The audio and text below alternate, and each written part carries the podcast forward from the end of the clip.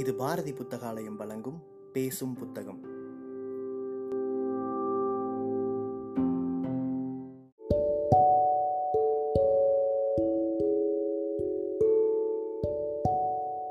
Book day இணையதளத்தின் மூலமாக முன்னெடுக்கப்படும் வாசகர்களுக்கான வாசிப்பு போட்டியில் தேர்வான சிறுகதையை கேட்க இருக்கிறீர்கள். நண்பர்களே நான் உங்களோட தோழி இந்துமதி கணேஷ் பேசுறேன். பாரதி புத்தகாலயத்தின் பேசும் புத்தகத்துக்காக நான் இன்னைக்கு பேச போறது ச தமிழ்ச்செல்வன் அவர்கள் எழுதின வெயிலோடு போய்ங்கிற கதைய. இது வெயிலோடு போய் அப்படிங்கிற தொகுப்புல இடம்பெற்றிருக்கக்கூடிய சிறுகதை. எஸ் ராமகிருஷ்ணன் அவர்களோட தேர்ந்தெடுத்த சிறந்த நூறு சிறுகதைகள்ல இதுவும் ஒன்றா இருக்கு. இப்ப கதைக்கு போகலாம். வெயிலோடு போய் ச தமிழ்ச்செல்வன். மாரியம்மாளின் ஆத்தாளுக்கு முதலில் திகைப்பாய் இருந்தது. இந்த வேகாத வெயில்ல இந்த கழுதை ஏன் இப்படி தவிச்சு போய் ஓடியாந்திருக்கு என்று புரியவில்லை. உன் மாப்பிள்ளை வள்ளியாடி என்று கேட்டதுக்கு பொறு பொறுங்கிற மாதிரி கையை காமிச்சிட்டு விறுவிறுன்னு உள்ள போய் ரெண்டு சம்பு தண்ணிய கடக் கடக்குன்னு குடிச்சிட்டு அத்தடி என்று உட்கார்ந்தாள். உன் மாப்பிள்ள வள்ளியாடி அவர் ராத்திரி பொங்க வைக்கிற நேரத்துக்கு வருவாராம். இந்நேரமே வந்தா அவங்க வியாபாரம் கெட்டு போயிருமா? சரி அப்படின்னா நீ சித்த வெயில் தாழ கிளம்பி வர்றது தீயா பொசுக்கிற இந்த வெயில ஓடியாராட்டா என்ன? ஆமா அது சரி. பொங்கலுக்கு மச்சான் அவங்க வந்திருக்காங்க போல. ஆத்தாளுக்கு இப்போ விளங்கியது. அவளுடைய மச்சான். ஆத்தாளின் ஒரே தம்பியின் மகன் தங்கராசு இன்னைக்கு நடக்கிற காளியம்மன் கோயில் பொங்கலுக்கு டவுனில் இருந்து வந்திருக்கான். அது தெரிஞ்சுதான் கழுதை இப்படி ஓடியாந்திருக்கு. மதியம் கஞ்சி குடிச்சிட்டு கிளம்பனியாட்டி என்று கேட்டதுக்கு கழுதை இல்லை என்கவும் ஆத்தா கஞ்சி ஊத்தி முன்னால் வைத்து குடிக்கச் சொன்னாள். உடம்பெல்லாம் காஞ்சு போய் காதுல கழுத்துல ஒண்ணுமே இல்லாம கருத்து போன அவளை பார்க்க பார்க்க ஆத்தாளுக்கு கண்ணீர் தான் மாலை மாலையாக வந்தது. தங்கராசு மச்சானுக்கு தான் மாரியம்மா என்று சின்ன பிள்ளையிலேயே எல்லோருக்கும் தெரிஞ்சதுதான். கள்ளன் போலீஸ் விளையாட்டிலிருந்து காட்டிலே கள்ளிப்பழம் பிடுங்க போகிற வரைக்கும் ரெண்டு பேரும் எந்நேரமும் ஒன்னா தான் அலைவார்கள். கடைசிக்கு இப்படி ஆகி போச்சே என்ற ஆத்தாளுக்கு ரொம்ப வருத்தம். எப்படியெல்லாமோ மகளை வச்சு பார்க்கணும்னு ஆசைப்பட்டிருந்தாள். பேச்சை மாற்றுவதற்காக அண்ணன் எங்காத்தா என்று கேட்டாள். நீங்க ரெண்டு பேரும் வருவீக? அரிசி சோறு காய்ச்சணும்ட்டு அரிசி பருப்பு வாங்கி ஆறணும்னு டவுனுக்கு போனான். கஞ்சியை குடித்துவிட்டு சீனியம்மாளை பார்க்க விரைந்தாள் மாறி சீனியம்மாள் தான் மச்சான் வந்திருக்க செய்தியை தவனுக்கு தீப்பெட்டி ஓட்ட போன பிள்ளைகள் மூலம் மாரியம்மாளுக்கு சொல்லிவிட்டது. செய்தி கேள்விப்பட்டதிலிருந்தே அவள் ஒரு நிலையில் இல்லை. உடனே ஊருக்கு போகணும் என்று ஒத்த காலில் நின்றாள். ஆனாலும் அவள் புருஷன் உடனே அனுப்பிவிடவில்லை. நாளை கழிச்சு பொங்கலுக்கு இன்னைக்கே என்ன ஊரு? என்று சொல்லிவிட்டான். அவ அடிக்கடி ஊருக்கு ஊருக்குன்னு கிளம்புறது அவனுக்கு வலுசா பிடிக்கவில்லை. அவ ஊரு இந்தா மூணு மைலுக்குள்ள இருக்குங்கிறதுக்காக ஒன்றரை வாட்டம் ஊருக்கு போனா எப்படி? அவ போறத பத்தி கூட ஒன்றும் இல்லை. போற வட்டமெல்லாம் கடையிலேருந்து பருப்பு வெல்லம் அது இதுன்னு தூக்கிட்டு வேற போயிடுறா. இந்த சின்ன ஊர்ல வியாபாரம் ஓடுறதே பெரிய பாடா இருக்கு. இப்போ கோயில் கொடைக்கு போகணும்னு நிக்கா என்று வயிறந்தான் ஆனாலும் ஒரேடியாக அவளிடம் முகத்தை முறித்து பேச அவனுக்கு முடியாது. அப்படி இப்படி என்று ரெண்டு புலப்பம் புலம்பி அனுப்பி வைப்பான். இதை பத்தி எல்லாம் மாரிக்கு கவலை கிடையாது. அவளுக்கு நினைத்தால் ஊருக்கு போயிடணும் அதுவும் மச்சான் அவங்க வந்திருக்கும் போது எப்படி இங்க நிக்க முடியும்? அவ பிறந்து வளர்ந்ததே தங்கராசுக்காகத்தான் என்கிற மாதிரி அல்லவா வளர்ந்தாள்? அவள் நாலாப்பு படிக்கிற போது தங்கராசுவின் அப்பாவுக்கு புதுக்கோட்டைக்கு மாற்றலாகி குடும்பத்தோடு கிளம்பிய போது அவள் போட்ட கூப்பாட்டை இன்னைக்கும் கூட கிழவிகள் சொல்லி சிரிப்பார்கள். நானும் கூட வருவேன் என்று தெருவில் புரண்டு கையை காலை உதறி ஒரே கூப்பாடு. அதை சொல்லி சொல்லி பொம்பளைகள் அவளிடம் என்ன டீ உன் புருஷங்காரன் என்னைக்கு வரானா? என்று கேலி பேசுவார்கள். ஆனால் அவள் அதையெல்லாம் கேலியாக நினைக்கவில்லை. நிசத்துக்கும் தான் கேட்கிறார்கள் என்று நம்புவாள். ஊர் பிள்ளைகள் எல்லாம் கம்மாய் தண்ணியில் குதியாட்டம் போடும்போது இவள் மட்டும் கம்பாய் கம்மாய் பக்கமே போக மாட்டாள். கம்மாய் தண்ணியிலே குதிச்சா சொறி பிடித்து மேலெல்லாம் மங்கு வத்தும். டவுன்ல படிக்கிற மச்சானுக்கு பிடிக்காது. அதே போல கஞ்சியை குடிச்சு வயிறு வச்சு போய் மச்சான் உன்னை கட்ட மாட்டேன்னு சொல்லிட்டா என்ன ஆகுறது சும்மா மச்சான் மச்சான் என்று சொல்லி கொண்டிருந்தவள் பெரிய மனுஷியானதும் மச்சானை பத்தி நினைக்கவே வெட்கமும் கூச்சமுமாக இருந்தது. கொஞ்ச நாளைக்கு வெறும் மச்சானை பத்தின நினைப்போடு அப்புறம் கணாக்களும் வந்து மனசை படபடக்க வைத்தன. டவனுக்கு தீப்பெட்டி ஒட்ட போகையிலும் வரையிலும் ஒட்டும் போதும் மச்சானின் நினைப்பு இருந்து கொண்டே இருக்கும். பஞ்சத்திலே பேதி வந்து அவ ஐயா மட்டும் சாகாம இருந்திருந்தா மச்சானுக்கு பொருத்தமா அவளும் படிச்சிருப்பா. அது ஒரு குறை மட்டும் அவன் மனசுல இருந்து கொண்டிருந்தது.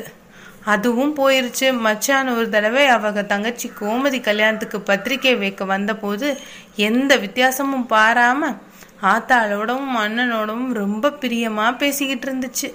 மச்சானை கதை வீடுக்கு வழியா பார்த்து பார்த்து புரிச்சு போனா மாரியம்மா. மச்சானை பத்தின ஒவ்வொரு செய்தியையும் சேர்த்து சேர்த்து மனசுக்குள்ளே பூட்டி வச்சுக்கிட்டா. வருஷம் ஓடினாலும் பஞ்சம் வந்தாலும் ஐயா செத்து போய் வைத்துப்பாட்டுக்கே கஷ்டம் வந்தாலும் அவனை பத்தின நினைப்பு மட்டும் மாறவே இல்லை. அதனாலதான் தங்கராசு அவளுக்கு இல்லை என்று ஆன பிறகும் கூட அவளால் அண்ணனையும் ஆத்தாளையும் போல துப்புரவாக வெறுத்து விட முடியவில்லை. அவளுக்கு நல்ல ஞாபகம் இருக்கு.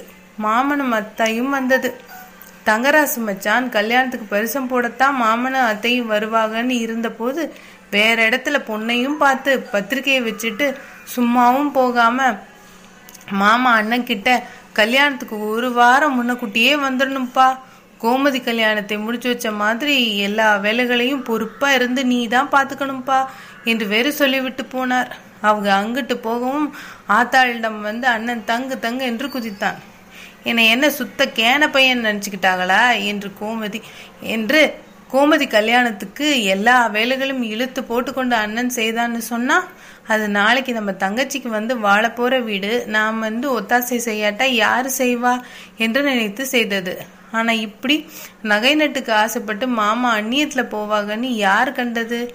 என்னதான் மாமனும் மச்சானுமோ என்று வெறுத்து விட்டது அவனுக்கு. ஆனால் அண்ணன் ஏறிக்கொண்டு பேசிய போது அம்மா பதிலுக்கு கூப்பாடுதான் போட்டாள்.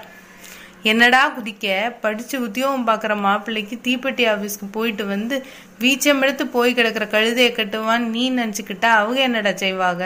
என்று ஆத்திரமாக பேசினாள். அப்படி அப்போதைக்கு பேசினாலும் அன்னைக்கு ராத்திரி செத்து போன ஐயாவிடம் முறையீடு செய்து சத்தம் போட்டு ஒப்பாரி வைத்தாள்.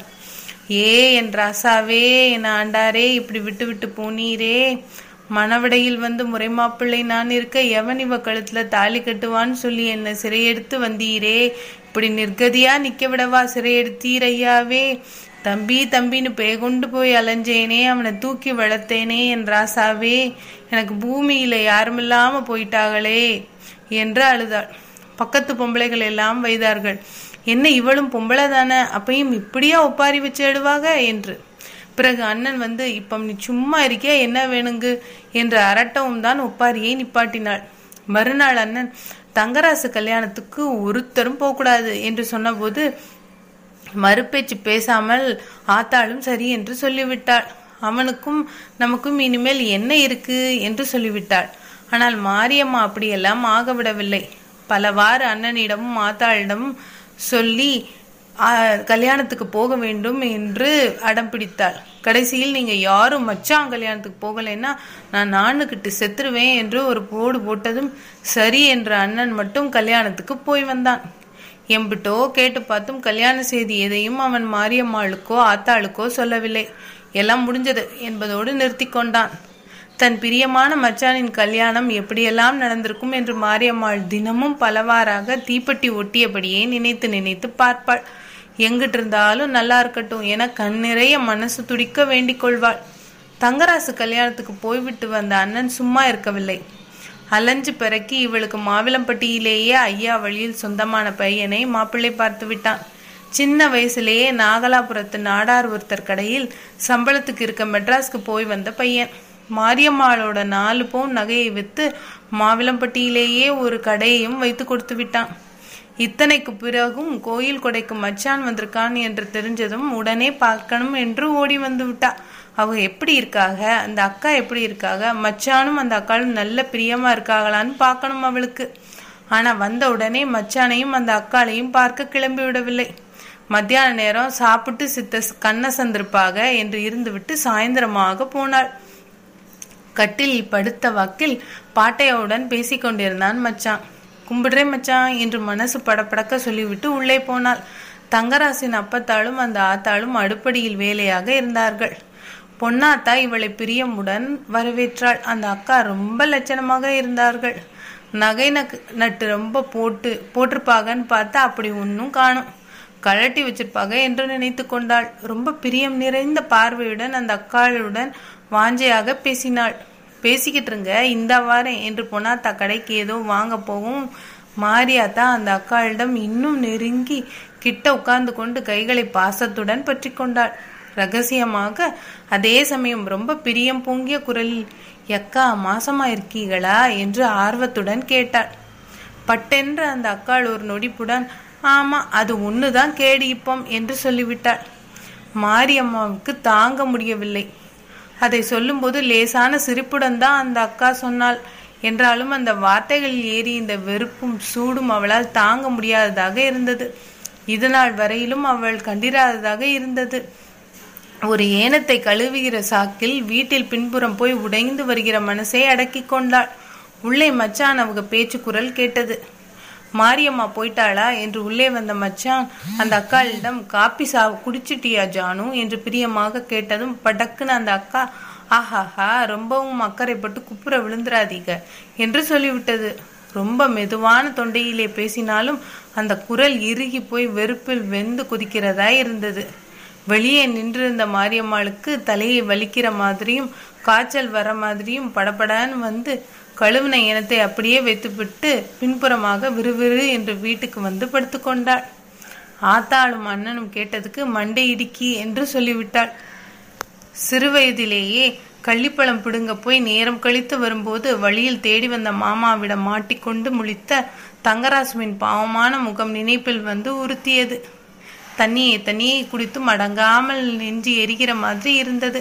அந்த அக்காளின் வீட்டில் நகை நட்டு குறைவாய் போட்டதுக்காய் தங்கராசுவின் அம்மா ரொம்ப கொடுமைப்படுத்துகிறாளாம் என்று சீனி அம்மா சொன்னதும் அந்த அக்காள் கொடும் வெறுப்பாய் பேசியதும் நினைப்பில் வந்து இம்சைப்படுத்தியது. எல்லாத்துக்கும் மேல அந்த வார்த்தைகளது வெறுப்பின் ஆழம் தாங்க முடியாத வேதனையை தந்தது. ராத்திரி ஊரோடு கோயில் வாசலுக்கு பொங்கல் வைக்க போயிருந்த போது இவன் மட்டும் படுத்தே கிடந்தாள். ஒவ்வொன்றாய் சிறுவயதில் அவனோடு பழகியது ஐயாவை பற்றி ஆத்தாளை பற்றி அண்ணனை பற்றி எல்லோரும் படிக்கிற பாட்டை பற்றி அந்த அக்காளை பற்றி நினைக்கக்கூட பெரும் துன்பமாய் இருந்தது. குமுறிக்கொண்டு வந்தது மனசு. ராத்திரி நேரம் கழித்து அவ புருஷன் வந்தான். ரெண்டு நாளா நல்ல வியாபாரம். என்று தேங்காய் மட்டுமே முப்பத்தி ரெண்டு காய் வித்திருக்கு. என்றும் பொறிகளை தான் கடைசியில் கேட்டவளுக்கு இல்லை என்று சொல்ல வேண்டியதா புச்சு? என்றும் உற்சாகமா ரொம்ப நேரம் பேசிக்கொண்டிருந்தான்.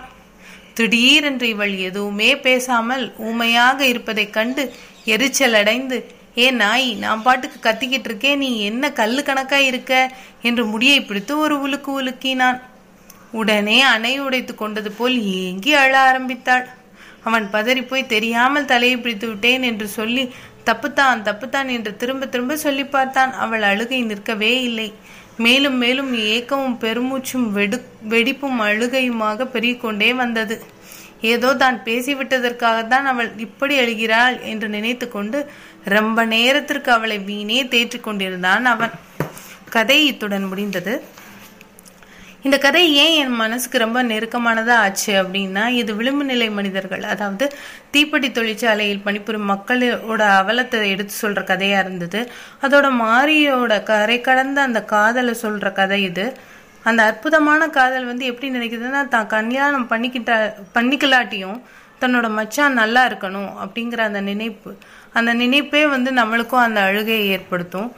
இந்த சிறப்பான கதையை கேட்டதுக்கு மிகுந்த நன்றிகள். பாரதி புத்தகாலயம் நடத்தும் இந்த போட்டிக்காக நான் கிட்டத்தட்ட நூறு சிறுகதைகளை வாசித்தேன் இந்த வாசிப்பு பயணமே எனக்கு நல்ல அனுபவமாக இருந்தது. நன்றி.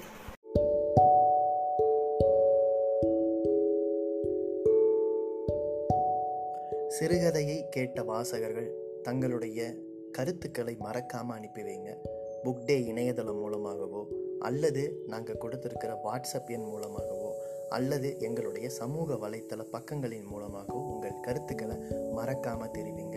கருத்துக்களின் அடிப்படையில் தேர்வாகும் சிறந்த வாசிப்புக்கு பரிசளிக்கப்படும்